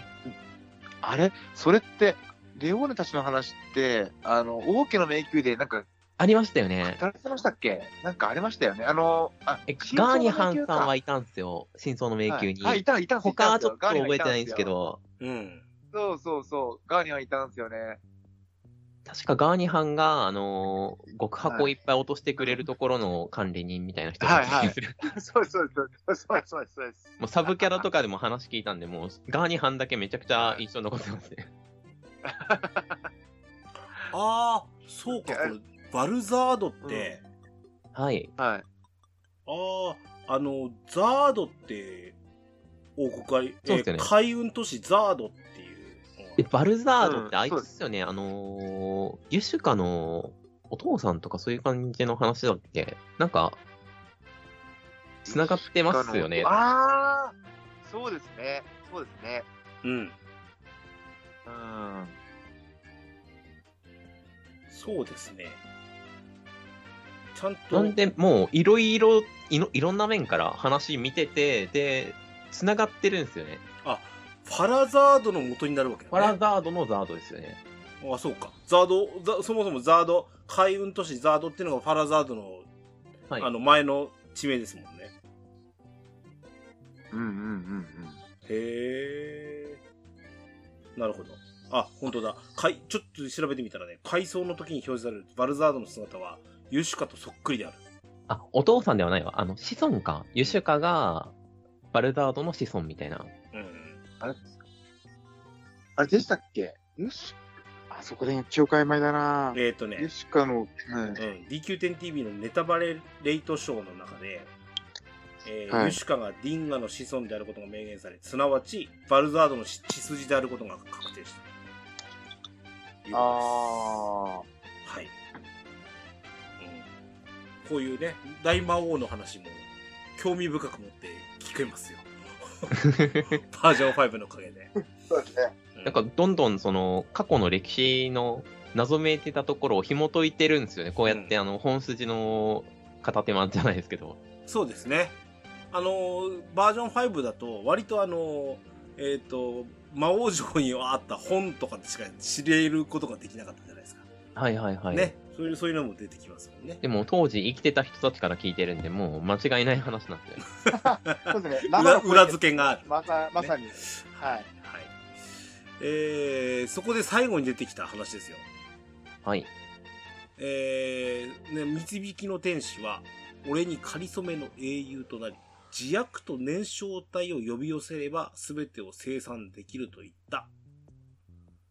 ね自悪と燃焼体。ここで、まあ、なんだろう、諸悪の根源みたいな天使出てきますけど、そいつもなんか支配されてたんですかね？どうなんでしょうね。だからもう、あ、黒幕は天使の中にいる気がするなあー結構昔の天使ってことですよね。うーん。天使ってなんか、あの、ドラクエ9の時もそうですけど、はい。闇落ちしやすいし、そうなんですよね。あとなんか、完全にいいものじゃないですよね。なんか、なんつうんだろう。あの、僕らが子供の頃描いていた天使ってすごく神の使いでとてもいい人っていうイメージがあると思うんですけど、なんかこう神話とかド多分ドラクエとか物語の世界になると、必ずしもいいやつばっかりじゃねえぞっていう、悪いやつの方が多いんじゃないかぐらいうのん。イメージ。なはい自分の中のドラクエの天使のイメージっていうのが、神はいの命令を遂行するマシーンみたいな感じなんですよね。ああ、そうですね。神様にこう言われたからこうするっていうのを、うんもう何何何年も何百年も何万年も永遠と続け続けるみたいな。うん。そこにこう善悪とか自分の思そうなんですよ想とか、ね、主義思想は挟まないっていうかそうそうそう。そうなんですよね。はい。なんで、ちょっとこういう、なんだっけ、あの、ヘルベルが食べた赤い石みたいな、はい。指令が入っちゃうともう任せろみたいなか、うんお任せくださいみたいな感じで、はいはいはいはい。命令を遂行しますって感じで言っちゃうんで、ちょっとかなり怖い、危うい存在ですよね。俺のね、俺の大好きなね、あれですよ、ベヨネッタっていうゲームね。はい。あれ、あの、主人公魔女。セガのですね。うん。はい。魔女なんですけど、はい。敵が天使なんですよ。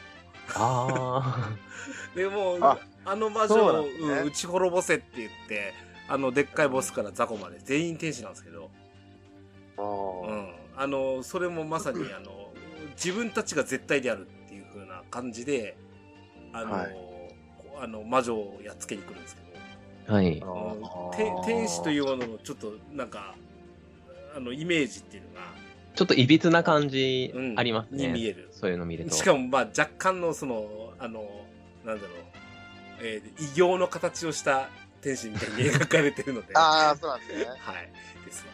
はい。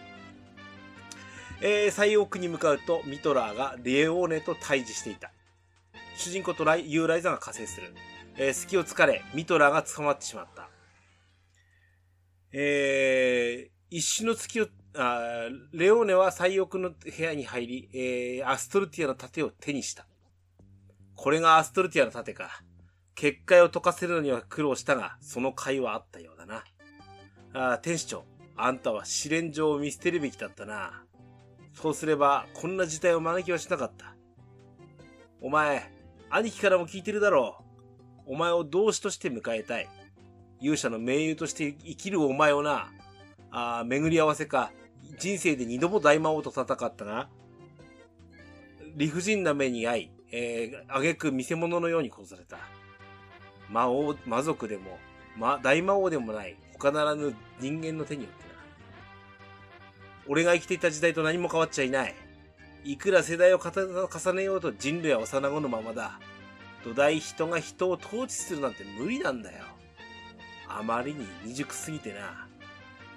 だから俺は自悪とにかける。侵略であっても平和のうちに統治されるならそれでよし。逆に滅ぼされたとしても不幸な人人生を生きる者がいなくなるだろう。さあ、俺の同志になってくれ。この世界に自悪と燃焼体を招こいやー、ちょっとこれも極端っすよね、めちゃくちゃ。う。うん。だから俺は、ジャクトにかけるってもう、世界をベストしてるじゃないですか。そうですよね。何の権利なんだ、お前は。とんでもないですよ。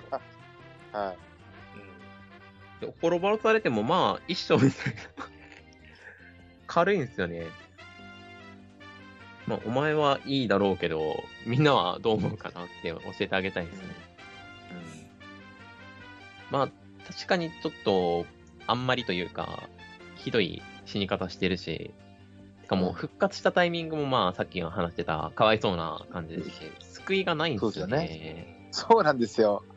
これ、とおっしゃるちょっ通りでと、あ、なんかちょっと、悪いというか、かわいそうだなって感じはしちゃいますけど。まあ、許すわけにはいかないですよね。うん。うんうん。そういうわけで、えー主人公は、あー首を横に振った。あ、ここも縦に振りました。真似こう言うて、うんってか。はい。オッケーっつって。はい。真似ちゃった。はい。わかります。はい。えー東大の勇者の盟友であるお前に親近感を抱いていたんだがな。どうやら俺の片思いだったようだ。しえー神殿の結界を解かせるための中心核のエネルギーを奪取してきたのはそれだけが目的だったわけではない。このエネルギーをば暴発させれば、いか、いかに創世の女神のお秘宝といえどコッパみじんになるだろう。えーレオーネは収集、収集したエネルギーを暴発されせ、アストルティアの盾を破壊した。自悪と燃焼体よアストルティアはここだ。俺たちはここにいるぞ。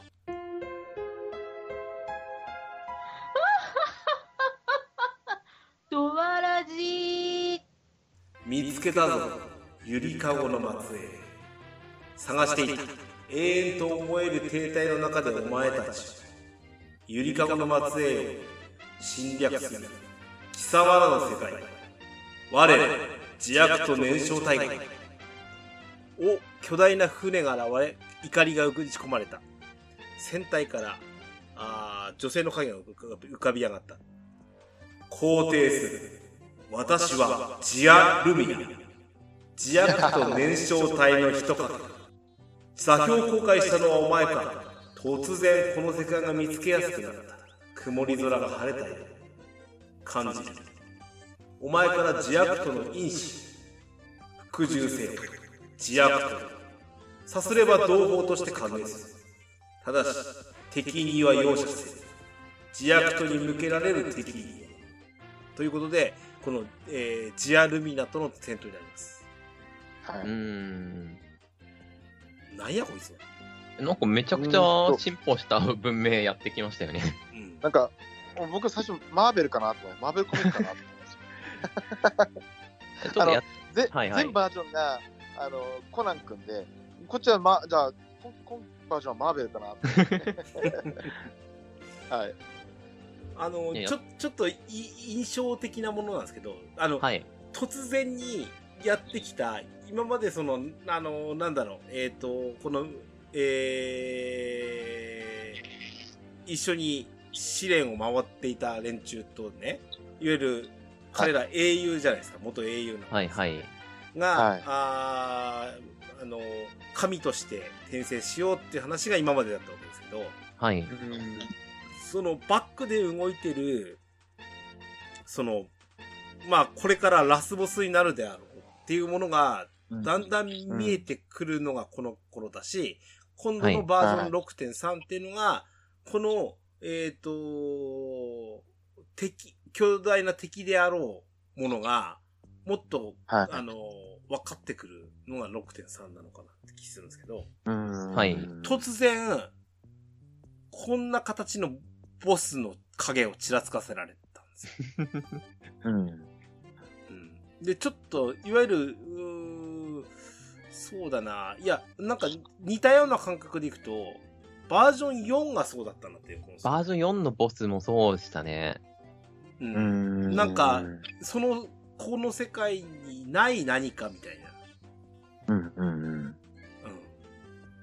あの時ただ上手だったストーリーテリングは、はい。はい。あのー異形の魔物ってのを徐々に、あの、妖精みたいなやつから、ちあの、いわゆる妖体的なものから、はい。はい。なんか徐々にフォームチェンジしていくみたいなやつらをどんどんバージョンごとにやっつけていったりして、ああ、そうですね。うん、なんか、うんなんとなく、あの、ストーリーに引き込ませるようにボス出出していったんですけど、あの時はキュルルいたのも良かったですね。そうそうそうそうですねそうそうそう、うんあ話への引き込み方がうまかったなと思ったんですけど、なんか、あの、ドラゴンボールのピッコロがいる状態でナメック星人行くみたいな。ああ、うん。ナメックあ星か。ーはいはいはい。はい、三つ先案内にはお前、ここの出身だったんかみたいな感じの、ありますよね。はい説得力のある、こう、展開で出てくはいるんですけど、はいはい。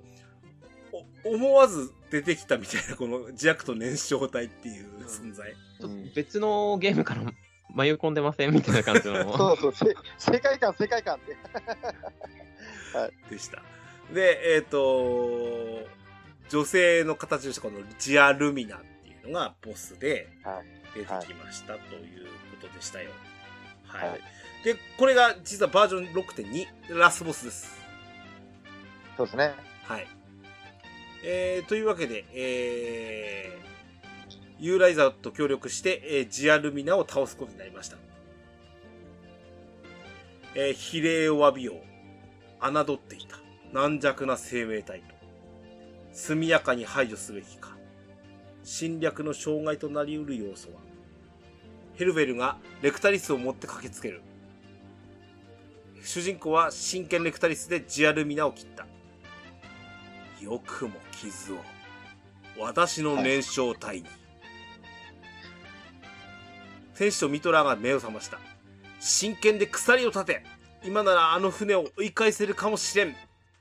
えー、ヘルウェルが主人公からレクタリスを奪った。こいつが奪うんか、こいつ。えー、真剣よ。えー、音敵から世界を守るため、えー、秘めたる力を今解き放て。我が命を吸い、万物を砕く刃物に、刃に変えろ。ヘルベルは命を落として、えー、船の鎖を断ち切った。ヘルベルの体は鎖ごと消滅した。砕いたのか。我が船の怒りを。レオーネがジアルミナに近づく。ジアクトは、あ異なる世界の境界を乗り越える優れた種族だ。人類の福音となってくれる。ジアルミナがうなずく。招待しよう。我が船。今よりお前はジアクト燃焼体の一かけらだ。ジアルミナはレオーネと共にかけた。あ、消えた。えー、お姉様が、ヘルベルお姉様が、動こうとしないユーライザを立ち上がらせ、神殿を後にした。その後、ミトラーは行方不明となり、カンティスが、あち天使長代理を務めることになる。ミトラーさんも行方不明になっちゃうんですよね。うん、そうですよね。はい。ここまでが、あバージョン6.2でした。はい。いはい。や、ヘヘルベルさん、消えちゃいましたね。うん。やっぱ怪しくないですか？これが、ユーライザがだったら、あ、まあ、どうせ後で復活するやろうって思って、ヘルベルはいはいはいははい消えてもおかしくないポジションなんですよね。なんか、罪を背負って、うん。で命を落としてみんなを救って、そうええけど、あまり何もなってないのではないかなっていう。どうなんだろう本当に死んだのかな？でもまあ、まあまあ、なんかい、いさ、なんだろう。ちょ、ちょうどよく、程よく退場させたっていうのもあるんですかね。そうですね。うん、罪を全部背負わして、はいはいでもはい。実はちょっと操られて悪くなかったよ、みたいな。ああ、でかわいそうな人だったっていう。やっぱりいいやつだったのになーって。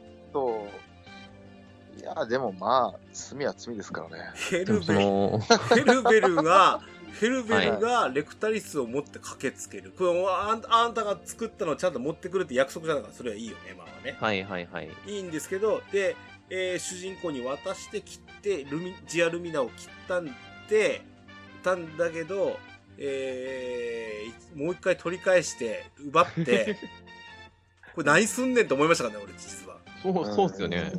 なんかその間に、ちょっと主人公が鎖を、えいえいってやって、うん。いや、ダメだ、みたいな シーンがあったような気がしますけど、で、名前のせいかもしれないですけど、ヘルベルって、なんかもしかしたらラスボスになっちゃうかもなとか、そんくらい思ってたんですよ。あ名前にヘルがついてるからなんですー、ヘルは、ヘルって悪そうですよね。あの、天使なのにね。天使なのに地獄の名前がついてるってこと？そうそうそうそう。あの、打天使 ヘルベルとかなんか良くないですか？なんか。いやありそうですね。ありそうですよね。えーまあ、ナインもね、うん最ラスボス、天使でしたしね。そうですね。はいはい。あのーはいあれですよ。あのーちなみにバージョン6.3の PV が出てましたよね。はい。はい。もう、つまり今週なんでしょうけど、それを見ることができるのは。うん。あのー、天使長、ビトラさん、はい。肩よくもがれてたでしょ？そうですそうね。えだから今のまさに打天使なのか、それとも何か理由があってもがれてしまったのかえうん。でしょうし、今のヘルベルお姉様がどうなるかとかね。そうですね。うんここ、意味深ですよね。片翼になってるところ。そうそうん。というか、なんかサングラス取ってましたよね。う。ああ、はい。なんでしょうか。実はあの、あやっぱり、あの、あれなんでしょうか。あの、マーベルヒーローズみたいに一つ目でレーザーが出るとか。あと、やたらプリポが多いのがすっごい気になりますね。あそうですね。まあまあ、あの、もうそれはもう、あの、バレンタインとホワイトデーの結果を見見て、あ、もうあ明らかなんですけど、ああ、もう、もう時代ってやつです。そういえばそうです。ね、メガネ取ったらどうなんでしょうね、サングラス。なんか、固めの封印が解かれるんですかね。なんか V ジャンプかあたりで、なんはか出てましたよね。だいぶ、しばらく前、結構前はいになんか、うんこのメガネうんを外すとみたいなやつなかったでしたっけ？え、そうなんですか？大っていう体、話、あんなどっかで見たような。内田裕也みたいなのメガネはないよね。ちょっと、癖が強すぎますね。ちょっと、ちょっとあの、ガンダムの仮面キャラかなっていう。ああ、はい。もう仮面キャラってもう、それ外したら、あはいーってなるに決まってるんですよ。そうなんですよ。だまあ、あの、はい。だからまあ、ミトラーもそうですし、はい。はいヘルベルは退場しましたけど、えあの、天使も含め怪しいキャラクターはたくさんいます。で、えっ、と、はいレオーネとジアルミナは一緒に消えたということは、えはい。これ、ジアルミナはしやられちゃってもう二度と出てこないわけではなさそうですよね。いやなんか撤退って感じですあの、よね。撤退、そうですね。なまだなんか、やるな、みたいな感じでしたよね。うん。レオーネ。まだボスとしてやってくるわけだ。やつは。どっかで相まみえんでしょうね。いや、でもレオーネラスボスルートもあるのかなああ、いや、どうなんだろさて、ここまでなんですけど、う。はい。あのー我らがプクリポ、はい。えーここのまでに、その何、えーか絡んでいない、ね、はいえー、あれですよ。ごめんなさい、出てこねえや。え、ホステールさん。フォステイルさん。ホステルさん。はい。あのー、なんや、出てきませんけどね。はい。どうでしょうか？フォスはまあまあ、あの、もうやってくれるんじゃないで。しょうか。このバックで、なんや、動いてますわ、みたいな話ですか。はい。意味深なんですけど、なんか何してるのかいまいち来ないんですよね、ピンと。そうですよね。そこもやっぱほうれん草ってやつですね。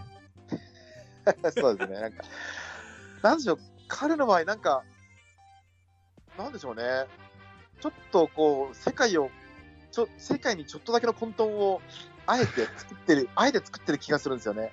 そういうとこありますよね。えふっふっふ、私はそうやって動いていたのだよ、みたいな感じで言ってるでしょ。えうん。すべて分かっていたのさ、みたいなこと言って。そうそうそうそうそう。分かってたならもうちょっとなんかやり口あったやろ、みたいな。でもこう完全なる手助けはしないっていうか、そうですね。どこが傍観者ですよね、ちょっと、はい。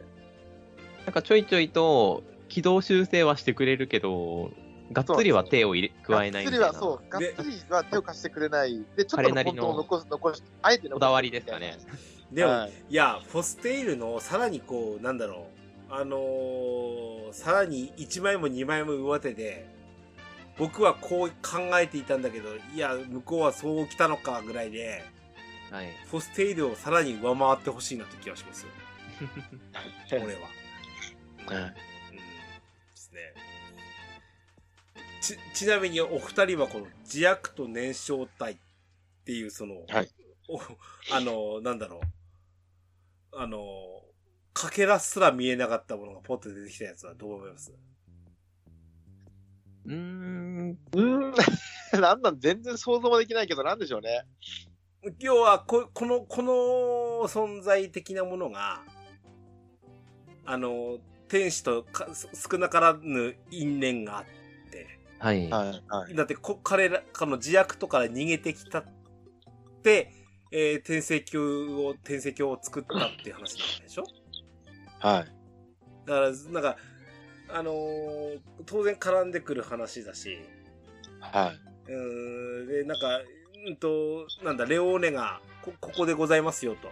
アストロイティアってここやからっていうのをちょっと、えー、し示したがゆえに、こちらに。あの、ターゲットも絞られてきちゃったみたいな形になってるんですけど、うん。うん。えちょっとなんか、次元が違うんですよね。その、ドラえもんの道具使いまくれるキャラみたいな。うん。うん。うん。でも、なんかあれタイムマシンとかそういう類の船じゃないですか。うん。はい、はい。もう時空を自由に超えられるじゃないけど、別世界からやってきた感じ。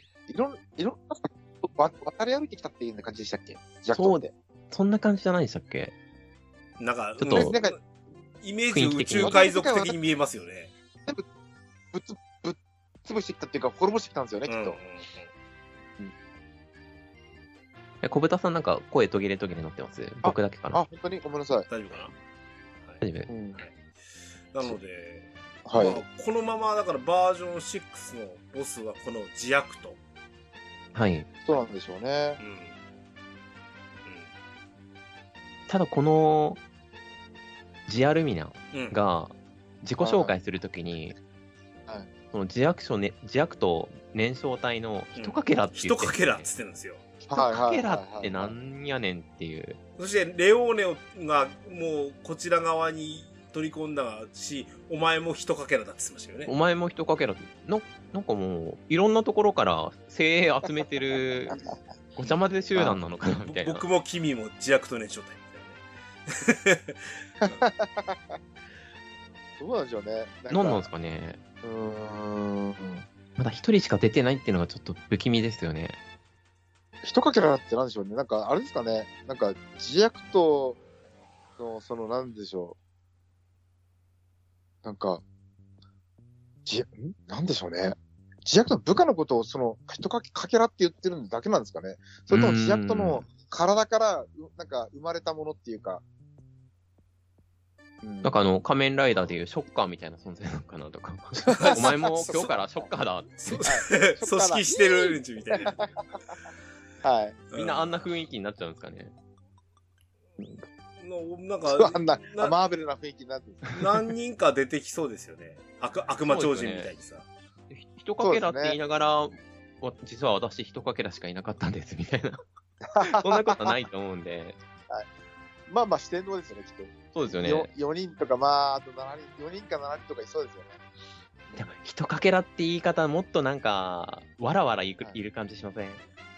あー、あ、どうします最後なんかすげえこう、無双みたいなのですげえいっぱい出てきたりする。なんか、じ自悪と燃焼体が一中とか、そんな感じの。俺も自悪と燃焼体、俺も自悪と燃焼体。あの、僕もあのあれ君も。あのマトリックスのあの、エージェント・スミスの最後みたいな感じですげえいっぱい出てくる。いやなんか、そんな感じの予想させる、想像させる感じの雰囲気ありますよね。はいはいはい一。かけらですよ。そうですよね。今までさ、あの、8人同盟バトルみたいのが、あの、バトルコンテンツの中に入ってるじゃないですか。はい。はい。あの、あれじゃないですかね。あの、他の英雄たちはい。との8人バトルとかになんないかな。あその実験のためにああ、はいはうんー。でも、そろそろやってもいいかなぐらいな感は。ありますそうですよね。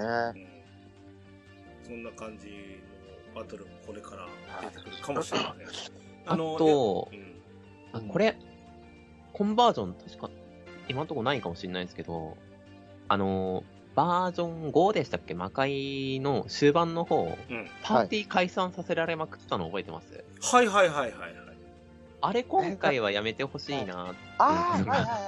あの、パーティー組んで、ストーリーやってると突然解散させられたりとかっていう。そうなんですよ。うんですよね。あれすごい、ちょっと、もやっとしちゃったんで、わかります。なんかフレンド誘って、ええ。一緒に行って、あ、次ラスボスだから一緒に行こうよ、みたいな感じで4人集めて、よしうん行くぞ、っつって、到着した瞬間に解散させられたんですよ。ごめん、ちょっと、これをおみんなそれぞれ終わらせてまた合流しよっか。じゃあまた合流しよう。足並み揃えよっか。みんなでやるドラゴンクエストどこに行ったんやと思いますよね。そうです、そうです、そうです。あれ、あの、ソロプレイヤーに対する演出としてはもう、これ以上ない素晴らしい演出だったと思うんですけど、パーティープレイするのが好きな、フレンドと一緒にストーリーやろうとかいう感じの人にとっても、地獄でしたから、うんそうですよね。そうです、そうです、そうです。あれ、どういう感じでお、今回考えてるのか気になりますね。ねえたまにありますよね。なんか、無理やり解散されるっていうシーン。はいはい。うん今のところバージョン6だとないんでしたっけ？あの。6はまだないと思いますよ。できれば、なしの方向で、そうですよね。4赤の人とかも喜ぶと思うんで、そうで、あの、フレンド同士で、お、今終わった？とか、ね、今、まだ、多分最後の勝てなくてさ、みたいな。はいはいはいはい。負けちゃったとか。この辺っすね。はい。はい。あと、ぼ、プクレポの僕としては、無理くり人間にさせられるクエストはやめてほしいです。あ あ。あありましたっけ？バージョン4の時にあった、あの人間になりなさいってやつがもうほんと苦痛で、うん。何なんだよって言って。あ、いや、異形の姿にされるわけですから、もうそれは怒るに決まってますよね。うん そうですよ。だからその人間になるとき僕あの、あえてもうログオフしてやりましたもん。いや、ロいますよ、わかりますよ。ロログオフ表示してやりました。はい。フレンドとやったんですけど、はいちょっとごめんっつって、これ終わったらまたあのログイン、ログインするからログオフさせてって言って、はい。そんな感じですね。まあ、その辺、ちょっと理解あるみたいで、はい。まあ、バージョン5の最初の魔族になるのはあれですけど、アストルティアの、あの、学園、うんアスペルト学園とかも対応しましたし、その、そうですね。種族に。うん。まあ、相当苦情あったんでしょうね。あったんでしょうね。こんな姿は私じゃないみたいな。あの、魔族に関しては、あれ5.0でしたっけ？はいはい、そうですだけね。ですよね。僕は、あれはすごく、実はあ嫌だけど好きなんですよ。ああの、魔族になって元に戻りたいって思うじゃないですか。うんあ、そうですね。だって、だって自キャラもやっぱり戻りたいって思ってるはずなんですよ。あ、そこはまあ重なってますよね、プレイヤーと。そこは、もうキャラクターであの目的は自キャラと、そのプレイヤーが一致してるんで、5.0はいはいはいをクリアすれば元に戻れるっていうモチベーションも生まれるし、そうですね。そこはもうなんかいいいいなって思うんですけど、うん 設定しないですよね。あ、そっか。なんか、ご都合主義みたいなよくわかんない理由でさせられるのと、はいストーリー上、もう巻き込まれてやむを得ず、はい姿形が紫になっちゃうのだと、うんそうちょっと印象も違いますね。そう、そうなんですよ。あとなんかありましたっけ？あ、そうだ。アラクレスのボイス良くないですか、ハラクレス最高ですね。あれ、もう、あ、これだわ、アラクレスって感じで。アラクレスも名前もやばいですよね。姿もやばいし、名前もやばいし、声もやばいっていう。うんもう一目見た時から、あ、やべえやついるって思って見てて、で、確か今回初めてですよね、6.2で初めてムービーに割り込んできて、はい。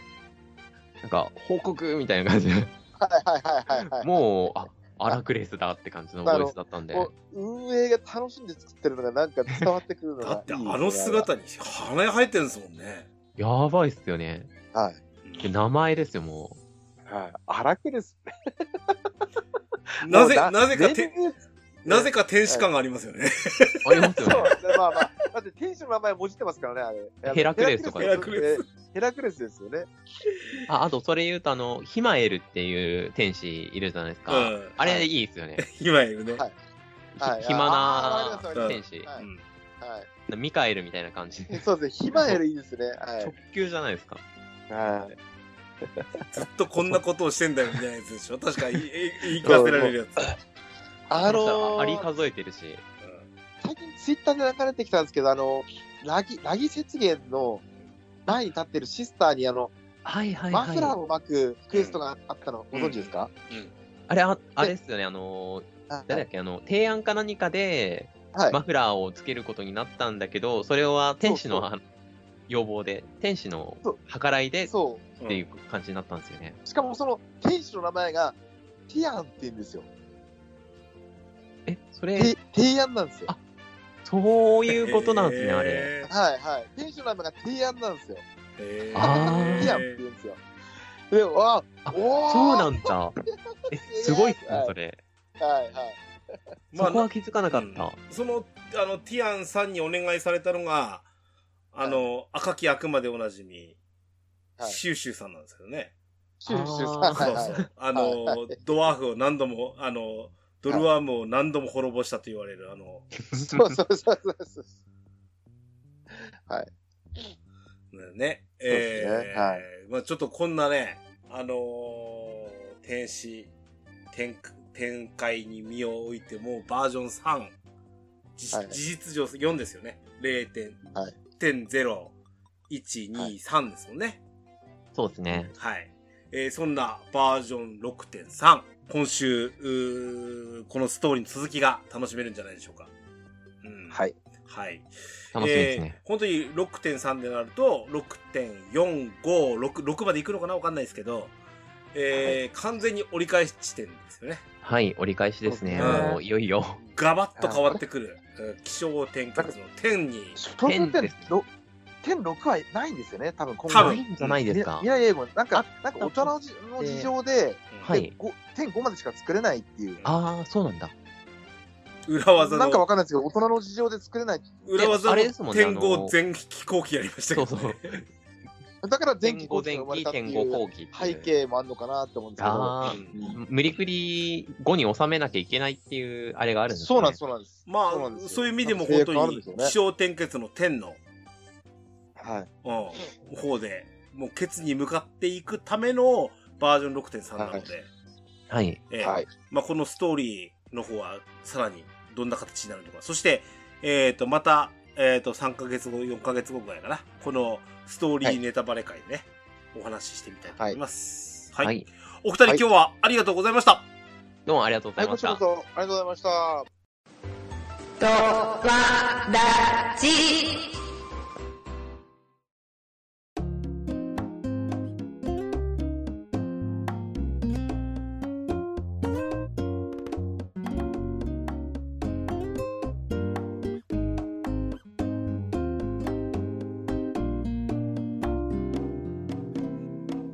ンディングでございます。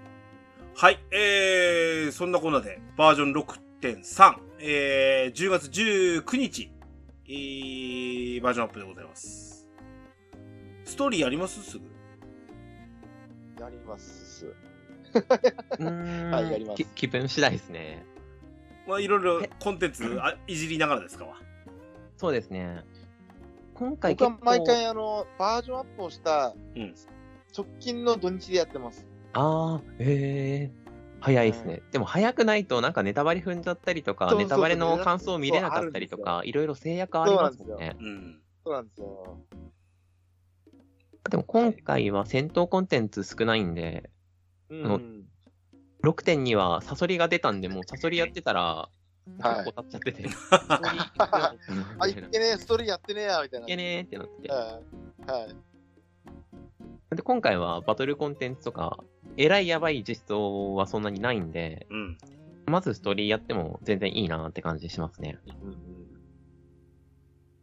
ですね。はい。はいまあ、そんなんで、えー、楽しみに待ちたいと思いますよ。はい。はい。はい。えー、じゃあ、えーと、また、あーはい。ね、来、えーと、来週以降のドラゴンクエスト10、楽しみかなと思います。はい。はい。はい。番組へのお便りをお待ちしております。メールアドレスは、ドアラジオ at gmail.com。こちらまでお便りください。簡単な番組の感想などは、ツイッターでハッシュタグ、ドアラジをつけてツイートをしていただくと大変嬉しいです。スマートフォンポッドキャストアプリ、Spotify、Amazon Music、YouTube 版はベストセレクションを展開しております。ゲームしながら、家事しながら、通勤通学のお供に、ぜひドアラジオを楽しんでください。バックナンバーもいっぱい。DJ ケンタロスの DQ10 ドアチャッカレディオは毎週配信です。それでは、今日も良いアストルティアゲームライフを。お相手は DJ ケンタロスと、小豚健士と、ミミック星でした。またお会いいたしましょう。さようなら。さよなさよなら。ら。